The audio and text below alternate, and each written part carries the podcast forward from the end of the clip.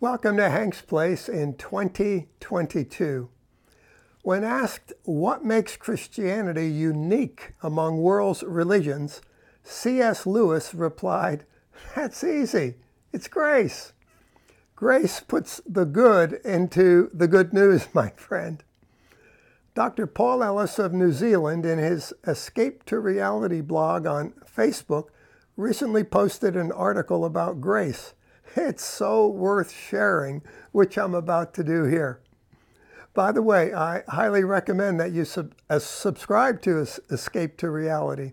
I've included a link in this post. Grace isn't a doctrine. Grace is not a bunch of rules. Grace is God blessing you for no other reason than He loves you. Grace is a person living His life through you. In a word, grace is Jesus. Grace is the goodwill, loving kindness, and favor of God freely given to us. Grace supernaturally empowers us to be who He made us to be. The biblical noun for grace, charis, means favor or kindness, and it's related to the word chairo, which means to rejoice, be cheerful, be well off. The grace of God, you see, leaves us cheerful and rejoicing. It leaves us better than it found us. Grace is what the unconditional love of God looks like from our side.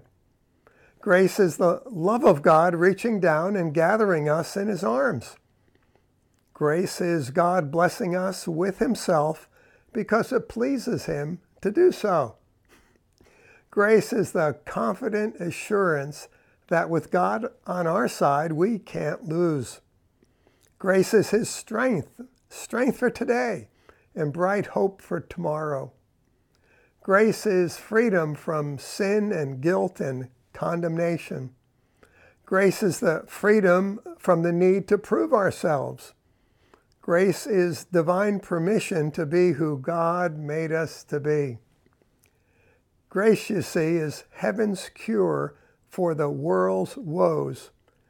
Grace is the power of God that turns sinners into saints, turns haters into lovers, and orphans into sons.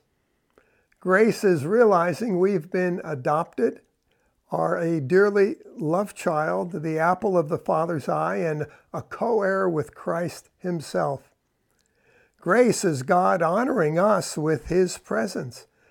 Grace is the adventure of life shared with Christ Jesus. Well, Hank, you might say, it, it sounds like life is all about Jesus and not about us. Yes, my friend. So this year, I invite you to live in the grace of God more than ever. Don't be afraid. You'll come alive.